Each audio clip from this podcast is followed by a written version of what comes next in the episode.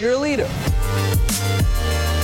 Talent Factory, le podcast des talents, des leaders et de ceux qui les accompagnent. Talent Factory by Nelta. Bonjour et bienvenue dans la séquence portrait de Talent Factory. Aujourd'hui, j'ai le plaisir d'échanger à distance et en visio, situation sanitaire oblige, avec Charlotte Boujassi, European Talent Program Manager à Daiichi Sankyo Europe. Charlotte, bonjour et bienvenue dans Talent Factory. Bonjour Michel. Charlotte, comme tu le sais, à travers ce portrait, nous allons aborder trois grandes thématiques. Ta trajectoire, pour inspirer euh, nos auditeurs qui s'intéressent aux carrières dans le talent management ta vision, tes conseils sur les enjeux, sur les tendances de développement des dirigeants, tes bons plans pour partager des retours d'expérience, des partenaires, des bonnes pratiques avec tes pairs.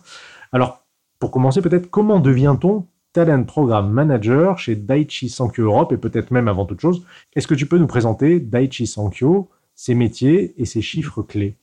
Très bien, bah, écoute, euh, oui, je vais commencer donc par la présentation de mon entreprise. Euh, Daiichi Sankyo est en fait une entreprise pharmaceutique japonaise euh, qui est née de la fusion il y a une quinzaine d'années de Daiichi et Sankyo, mais chacune des deux entreprises au Japon avait une centaine d'années d'existence. On parle d'environ 15 000 employés worldwide. après, il y a plusieurs hubs.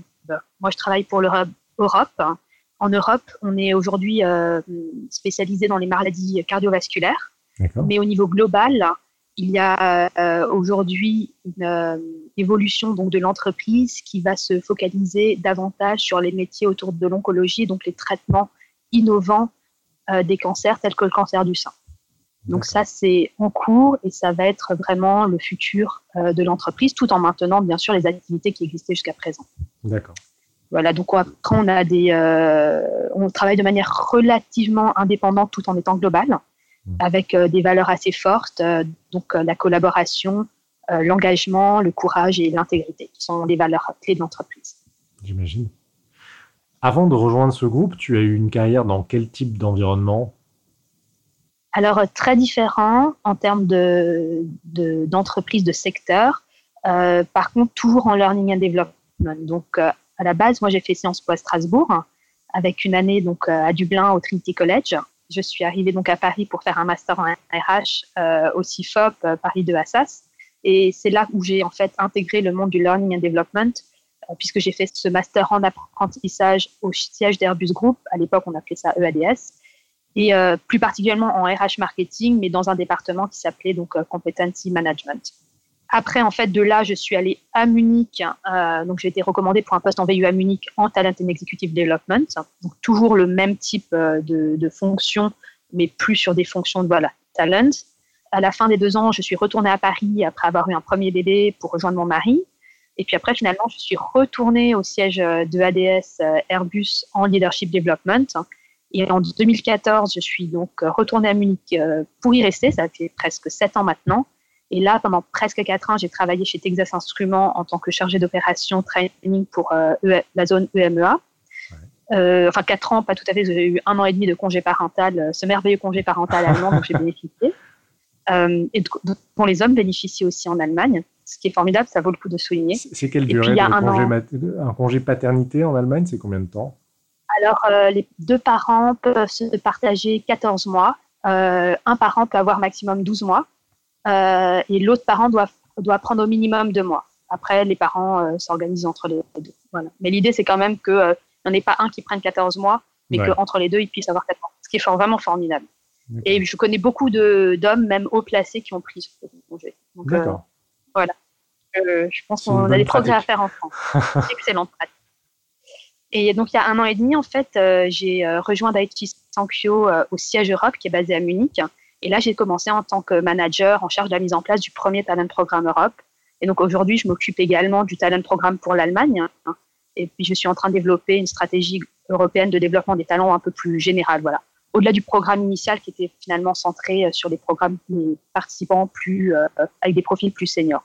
Et après, voilà, il y a toujours des petits, euh, des petits programmes, des petits projets en plus, c'est-à-dire, par exemple, nous, l'introduction de LinkedIn Learning, euh, euh, ou la modération de workshops autour de l'engagement des collaborateurs. Mais bon, voilà, ma fonction principale, c'est quand même le talent management Et avant que tu crées ces parcours au niveau Europe et au niveau Allemagne, c'était tout géré au niveau global Comment ça fonctionnait?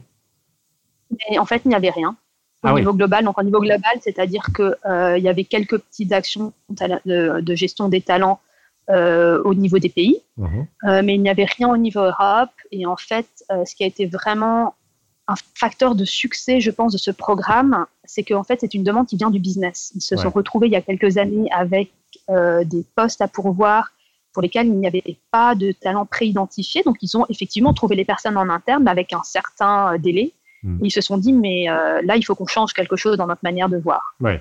Et, et, ce qui, du coup, a a rendu mon intégration très, relativement facile, c'est qu'en fait, c'était le business qui voulait qui se rendait compte de l'intérêt d'un tel process. Ouais, Donc, c'était pas un process RH en plus, mais un véritable intérêt partagé euh, euh, et, qui, du coup, en plus, aujourd'hui, apporte ses fruits, puisque là, on est parti pour euh, étoffer l'offre Europe avec un intérêt global pour la mise en place de programmes globaux. Hmm. Donc là, pour le coup, cette terminologie qu'on entend souvent de business partner, elle a pris tout son sens. Vous étiez vraiment au service de la demande du business. Exactement. Alors après, euh, voilà, il y a les HR business partners. Hmm. Par contre, effectivement, je pourrais tout à fait m'appeler euh, talent business partner. Le but, c'est vraiment euh, de, de pourvoir l'entreprise avec les bonnes personnes ou de préparer ces bonnes personnes pour que le jour où le poste soit ouvert, ben, on ait la, la personne qu'il faut qui ait été développée à ce niveau-là. Euh, et puis, euh, ça a aussi une action sur euh, l'engagement et le développement du talent qui, au niveau Europe, parce que finalement, nous, on est au siège, donc c'est toujours beaucoup plus facile pour les gens du siège d'avoir accès à beaucoup d'informations et beaucoup de leaders. Mais il y a vraiment une énorme reconnaissance de la part de ceux qui sont à travers l'Europe et qui ont cette possibilité de rentrer en contact avec des gens qu'ils n'auraient pas connus en fait sans un tel programme Europe.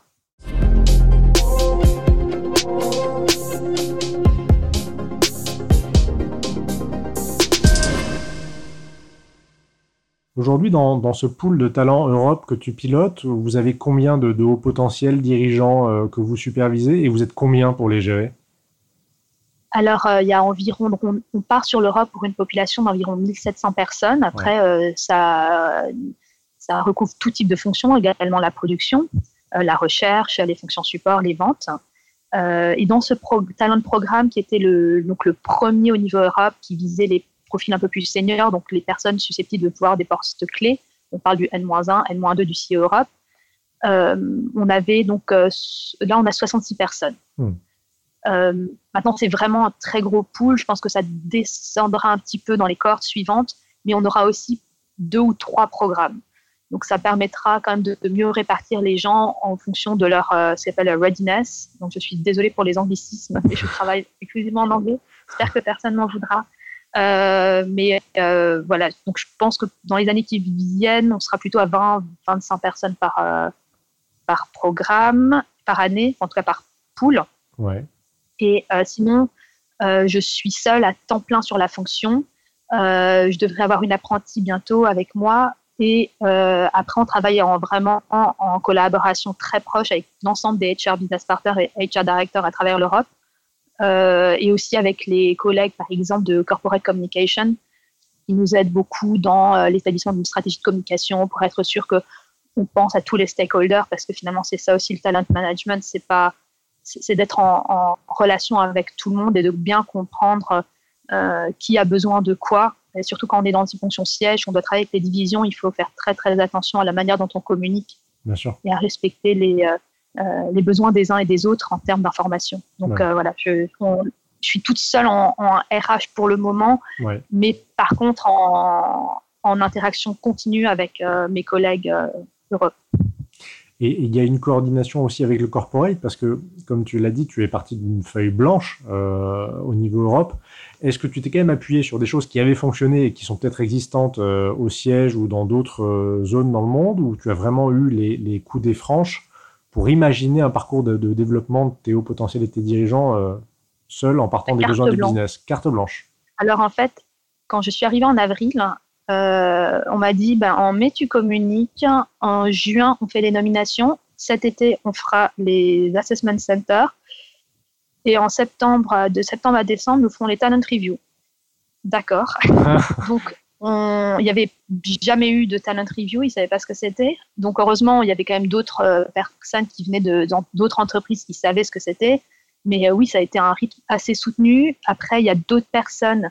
Euh, il y a une autre personne, une consultante qui avait travaillé avant moi sur le sujet. Donc, il y avait quand même pas mal de contenu en termes de réflexion, d'agenda, de ce, à quoi ça pourrait ressembler. Mais concrètement, c'est moi qui ai écrit un booklet sur comment euh, se dérouler les talent reviews. Euh, on a pas mal rigolé avec la communication. On a mis en place aussi un petit euh, scénario. Donc, j'ai écrit le script d'une petite vidéo que la communication m'a aidé à tourner avec des acteurs. Donc, j'ai pris une collègue RH, un collègue, deux, deux trois collègues du business pour jouer l'ADRH dans la, dans la Talent Calibration Conference, pour un pour jouer le, donc un manager qui présente son talent et l'autre qui vient challenger voilà, donc euh, on a aussi formé les gens sur euh, ce à quoi ça allait, ce quoi il fallait s'attendre pendant les talent reviews. Et après, on m'a dit il faut faire un programme. Et puis, je, surtout avec plus de 60 talents sur voilà dans mon programme et avec différents niveaux de readiness et, et toute seule. Et donc, non, j'ai eu carte blanche et avec une vraiment très belle relation avec mon manager Jerry Pico qui m'a qui m'a embauché, qui m'a vraiment fait confiance et c'est là où j'ai vu que bah, quand on avait euh, finalement euh, accumulé les expériences nécessaires, euh, on s'en sortait. Quoi. Parce que jusqu'à présent, c'est vrai que j'avais mis en place, enfin, j'avais amélioré des programmes existants. Euh, j'avais jamais mis en place, comme c'est le cas aujourd'hui, quelque chose qui n'existait pas. Et comment tu as déterminé les, les, dimensions sur lesquelles tu as envie de développer tes talents? Ça s'est fait là aussi avec le business ou tu avais déjà peut-être des axes qui te paraissaient évidents sur lesquels il faut accompagner ces gens-là? Alors, c'est un mélange des deux. Euh, donc, on a fait euh, passer des, euh, des psychometric assessments pour évaluer voilà, leur leadership potential. Encore désolé pour les anglicismes. et en fait, par exemple, un des, un des éléments qui ressortait, c'était qu'ils étaient tous très motivés, ils avaient tous beaucoup d'ambition. Par contre, ils étaient un peu bas sur ce qu'on appelle le career planning, c'est-à-dire le côté je prends en charge ma carrière, je suis proactive, je vais euh, voir les managers, je vais voir les RH. Euh, je pense que c'est aussi lié au fait qu'on est en pharmacie, qu'on a beaucoup de gens qui sont extrêmement fiers de leurs produits, qui ont vraiment cette euh, et, et, à raison hein, d'ailleurs, qui ont cette à cœur de voilà faire avancer la médecine, faire avancer le parcours patient, et qui finalement sont peut-être moins focalisés sur leur carrière en soi. Mmh. Et c'est là, par exemple, en, en lisant ces, ces résultats, avec l'interprétation de coach, en discutant avec les euh, managers pendant les talent reviews, que je me suis dit qu'il se serait peut-être euh, intéressant de mettre en place euh, des workshops autour du personal branding, career agility, pour les aider justement à avoir ce côté un peu plus stratégique dans l'approche de leur carrière. Et après, c'est aussi beaucoup de, beaucoup en fait de discussions, donc basées, voilà, qui ont eu lieu officiellement au cours de ces talent reviews, mmh mais euh, de manière aussi informelle en fait, avec les managers, avec les, euh, les participants sur euh, c'est aussi beaucoup de feeling. Après, il y, voilà, il y a une partie qui est du data. Et il y a une autre chose, c'est qu'on avait déjà au niveau corporate un leadership development programme, donc très bien rodé, très classique, qui marchait très bien. Et quand on m'a dit, ah, il faut un programme au-delà de l'identification qui est très classique finalement dans beaucoup de grandes entreprises, là, je me suis dit, bon, attention, il faut quand même pas faire la même chose, ça n'a pas de sens. Mm. Euh, ils ont déjà du leadership development qui est donc accessible à tout leader, quel que soit leur potentiel, ce qui est normal. On a envie que tous nos leaders aient la même base en termes de valeurs, de comportement, d'outils pour développer leurs équipes. Et là, je me suis dit, bon, en fait, le, mindset, il est différent. Le, but, c'est vraiment euh, d'offrir un programme qui soit accélérateur de carrière. Oh. Donc, euh, on voudrait surtout qu'au niveau Europe, il y ait vraiment ce côté européen où ils apprennent à se connaître, où il y a des liens qui se créent entre les pays. Parce qu'aujourd'hui, bah, quelqu'un qui travaille en vente en Espagne, il va surtout être en Espagne, il ne va pas du tout interagir avec ses collègues de vente Europe. Pourtant, il aurait certainement des choses intéressantes à échanger. Hmm. Et euh, c'est là où je me suis dit, bon, bah, comment, finalement, comment je vais créer en fait un parcours et des expériences qui vont leur permettre de se connaître et d'échanger. Hmm. Et puis après, il y a eu le Covid. Donc, euh, donc typiquement, j'ai mis en place pour en tout cas les, une partie de, de ces personnes-là du euh, executive mentoring. Ouais. Donc, où ils sont tous pour un groupe de 29, peut-être ce qu'on appelle les top and emerging talents.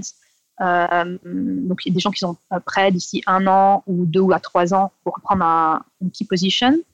Euh, eux sont tous un mentor du comité exécutif Europe.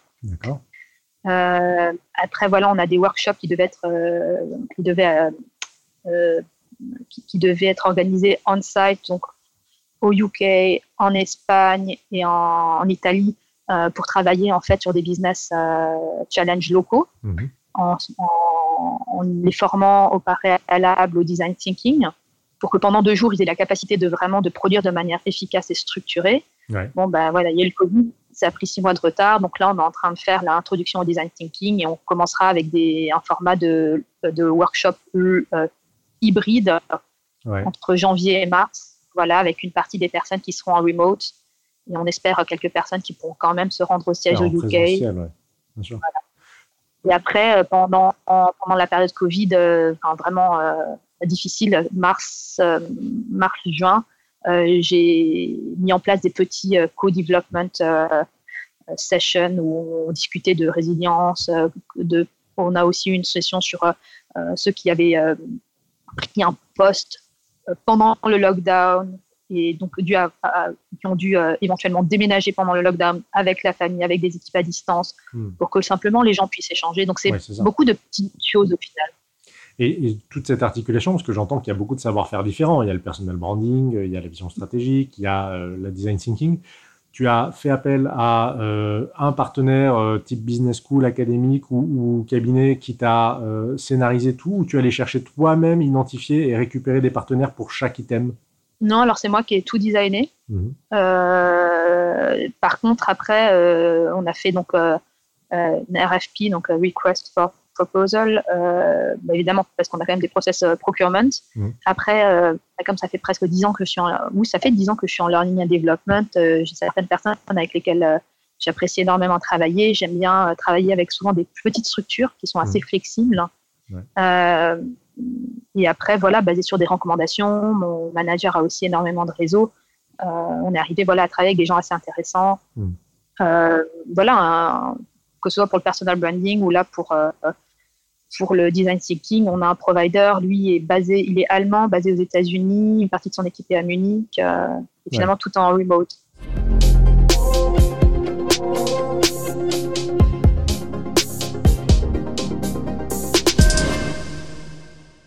Si tu avais un conseil à donner à, au potentiel ou à un exec euh, qui veut prendre sa carrière en main, qui veut être proactif, qui bien sûr peut bénéficier euh, par l'accompagnement de son entreprise d'un certain nombre de dispositifs, mais qui veut lui aussi de son côté prendre la main, prendre l'initiative, sur quoi il doit se renforcer Qu'est-ce qu'il peut travailler de son côté? Alors, je crois effectivement que la proactivité, euh, c'est vraiment clé dans ce que je définis comme un talent. Hmm. Euh, c'est même un trait distinctif euh, avec la curiosité et l'envie d'apprendre de façon générale. Donc, je dirais déjà, premier point, que nous avons tous des agendas très chargés. Hmm mais je dirais toujours prenez le temps de mettre en place euh, une routine euh, apprentissage, enfin une learning routine euh, qui convienne à chacun. Parce qu'il y en a beaucoup qui disent Oh, mais je n'ai pas le temps de lire un livre. Mais moi non plus, je n'ai pas le temps de lire des livres. par contre, en entier, enfin si, enfin cinq par an, mais rien à voir avec ce que j'avais avant d'avoir des enfants. Néanmoins, je compense avec des podcasts. dans ma voiture, j'ai toujours un peu de trajet, donc j'ai toujours des podcasts où je mets, je télécharge des cours sur LinkedIn Learning euh, pendant la pause déjeuner, euh, je vais pouvoir lire un article sur LinkedIn. Il y a plein de moments en fait où on peut apprendre et je pense qu'aujourd'hui on passe tellement de temps sur notre portable qu'on pourrait aussi faire des choses un peu plus intéressantes et intelligentes qui vont euh, qui vont finalement nous apprendre quelque chose. donc déjà ça, parce que ça nous met en contact finalement avec des idées nouvelles, avec des manières de penser différentes. J'ai aussi l'application TEDx que je recommande régulièrement à toute personne qui me pose cette question, qu'est-ce que je peux faire? Et puis euh, après, bien sûr, il y a le côté euh, de, reach out, euh, c'est-à-dire que donc, les RH ne sont pas là que pour faire des contrats ou négocier le salaire, mais simplement aller voir son RH pour demander des conseils, chercher un mentor. Il y a des personnes voilà, qui, dans le programme, n'avaient pas de mentor directement parce que je n'ai pas pu proposer des mentors exécutifs pour tout le monde. Et bien, il y a une ou deux personnes qui sont venues nous voir en disant ben voilà, moi, j'aimerais quand même un mentor. Et ben, on leur a trouvé un mentor qui n'était pas du coup un exécutif euh, de l'European Committee, mais qui était déjà très bien. Hmm. Euh, un autre exemple euh, que je trouve assez fantastique, j'organise du coup dans le cadre de ce programme ce que j'avais appelé des leadership talks, où en fait pendant une heure, des talents, d'un petit groupe de talents va discuter avec, un leader de son parcours, vont pouvoir poser des questions. on a eu notre CFO qui, qui était vraiment ravi de pouvoir partager avec, avec ses talents et qui à la fin a dit bah, écoutez, si vous avez d'autres questions, n'hésitez pas à m'envoyer un email. Et on a un participant belge, donc vraiment très très loin du siège, je ne sais même pas s'il est déjà venu à Munich. je vais lui demander qui en fait bah, a simplement pris le CFO au mot et euh, lui a envoyé un message avec ses questions. Et ben, ce participant euh, a eu droit à un appel du CFO qui, pendant une demi-heure, a répondu à ses questions. Voilà. Ouais, prendre l'initiative. Ouais. Prendre l'initiative et saisir les opportunités. Il a entendu quelque chose, il a pris au mot et le CFO était vraiment authentique, sincère. Il l'est, je le sais. Et, euh, et voilà.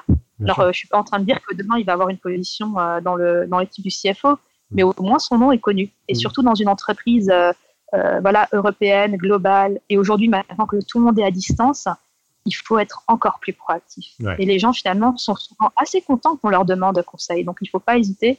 Il y a très peu de gens qui vont dire non. Bien sûr. Est-ce que tu as des. Tu disais que tu as l'habitude de travailler avec des, prestataires euh, que tu connais, qui sont plutôt de, taille plus petite pour plus d'agilité, plus de flexibilité. Est-ce que tu en as un ou une à recommander? Alors, euh, pour le personal branding, là, j'ai vraiment des retours euh, assez formidables. pourtant, Dieu sait qu'on est à distance avec Zoom, que c'est pas évident. Euh, j'ai Luigi Santenaro, qui est un Italien que j'ai rencontré à Munich et qui a fondé Big Name, qui est donc une entreprise, petite entreprise spécialisée dans le personal branding mhm. et qui fait donc des workshops autour du personal branding, career agility. Mhm. Et après, je travaille pour le design thinking avec Designing Talent. Designing Talent donc euh, qui fait du design thinking, mais vraiment euh, orienté sur euh, le développement des talents et le coaching. D'accord, super. Tes prochains mois, tes prochains chantiers, c'est quoi? C'est uniquement adapter ce qui existe pour le rendre Covid compliant ou c'est encore imaginer de nouveaux dispositifs pour les dirigeants de chez Daiichi Sankyo? Un peu des deux, c'est-à-dire que maintenant il y a, toujours dans ce qu'on imagine un plan A, un plan B, voire un plan C. Mmh. Euh, après, après chaque activité que l'on organise, euh, j'envoie toujours euh, systématiquement un, un, questionnaire pour avoir du coup l'opinion des gens sur la session, mais aussi leur feedback sur ce qu'ils aimeraient avoir ou des idées qu'ils pourraient avoir sur, le, sur ce qui pourrait venir après. Donc on reste quand même assez flexible dans l'organisation du programme. Mais si j'ai un chantier que j'aimerais bien reprendre dès qu'on on aura un peu plus de visibilité sur euh, voilà l'évolution de la situation sanitaire, c'est euh, les s'appelle les stretch ou short-term assignments entre les départements, entre les pays, euh, si possible avec le hub États-Unis et Japon. Il y a une grosse demande, on avait commencé à en discuter, mais là à distance c'est quand même un peu compliqué. Hmm. Il reste deux questions rituelles auxquelles tu ne vas pas échapper. La première, c'est celle de la patate chaude. Est-ce qu'il y a un ou une professionnelle du talent management que tu souhaiterais voir invité à ta place au cours des prochains mois euh, pour nous parler de ce qu'il ou elle a fait de remarquable dans le domaine? Est-ce que tu as des confrères ou des consoeurs que tu souhaites mettre en avant? Alors, euh, j'ai ma dernière manager chez Airbus, euh, Gaëlle Pellerin, qui a été donc qui était la dirigeante de la Corporate Business Academy, Mhm. à l'époque et qui euh, continue de beaucoup m'inspirer dans ma manière de travailler. Euh, et la deuxième personne, c'est Mathias Erhardt, qui est donc le fondateur de Designing Talent. Donc, comme j'ai dit euh, au tout début, il est allemand basé aux États-Unis, mais en fait, j'ai découvert qu'il parlait français. se méfier des Allemands, en fait. Non, il faut se méfier des Allemands qui disent qu'ils parlent vaguement français. Non, non, il parle très bien français. Et en fait, je travaille avec lui beaucoup et dans le cadre du talent programme, mais aussi parce que je, suis, je suis actuellement une certification pour euh, pouvoir faire moi-même coach en design thinking. Et euh, j'aime beaucoup sa, son approche, en fait, euh, hmm. qui est basée sur les forces et sur travailler sur ses forces plutôt que sur les, les faiblesses des gens ou les development areas, comme ils disent dans le monde anglophone. Ok, super. Et la toute dernière question, on va se quitter en chanson. Est-ce qu'il y a une, une, chanson qui te donne la patate le matin quand quand les enfants se lèvent de mauvais pieds ou qu'on est en retard ou qu'on a une journée compliquée et que c'est vendredi soir et qu'on a envie de rentrer chez soi, est-ce qu'il y a une chanson qui mécaniquement te rend le sourire? Oui, oui, alors il y en a beaucoup. Euh, je sais que tu, euh, tu, posais cette question euh, à les personnes que tu as interviewées. C'est un peu difficile de choisir. Et j'ai finalement pris Laissez-moi danser de Dalida. et pourquoi? Non, Parce qu'on n'a plus le droit d'aller danser depuis six mois aussi. Donc déjà, ça me donne énormément la pêche. Et je dois dire, c'est parce que ça me rappelle en fait les, meilleurs souvenirs de mes années étudiantes. Euh, Non, parce que ça fait partie en fait d'une des nombreuses chansons sur lesquelles on a dansé. Parce qu'il faut savoir que je faisais partie de l'équipe de Pom Pom Girl de l'IEP Strasbourg. Pourquoi t'as pas commencé par ça, Charlotte C'était l'info d'introduction de ce podcast. Merci. Voilà. Et voilà, donc je fais un petit euh, coucou à tous mes collègues qui aujourd'hui euh, travaillent euh, un peu partout en Europe, voire aux États-Unis et même une à l'île Maurice, ah qui bah. était notre chef pom-pom. Ah ben, on salue la chef pom-pom de l'île Maurice, de l'IEP de Strasbourg. Merci beaucoup, Charlotte Boujassi. À très bientôt d'Internet Factory pour un nouvel épisode. Et merci encore, Charlotte, pour ton temps et pour ta présentation à la fois du business et de tous tes chantiers. Merci beaucoup, Michel. C'était un plaisir. À bientôt. Au revoir.